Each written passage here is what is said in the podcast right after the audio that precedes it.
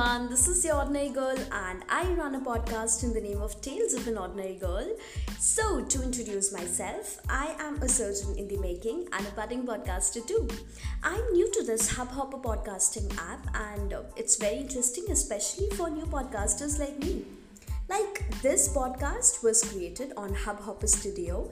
If you wish to start your own podcast for free, visit www.hubhopperstudio.com. Hubhopper is India's leading podcast creation platform. Start your podcast with Hubhopper Studio and get your voice heard across platforms like Spotify, Gaana, Google Podcast, Wynk Music and more. Click on the link in the episode description or visit www.hubhopperstudio.com. So if you're a budding podcaster like me, trust me, this is the best platform to begin with.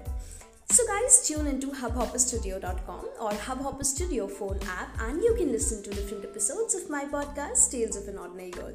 I have already uploaded around 20 episodes of the same and currently working on further episodes. So all in all, I'm looking forward to come up with nice, soothing, different and fresh content for you guys.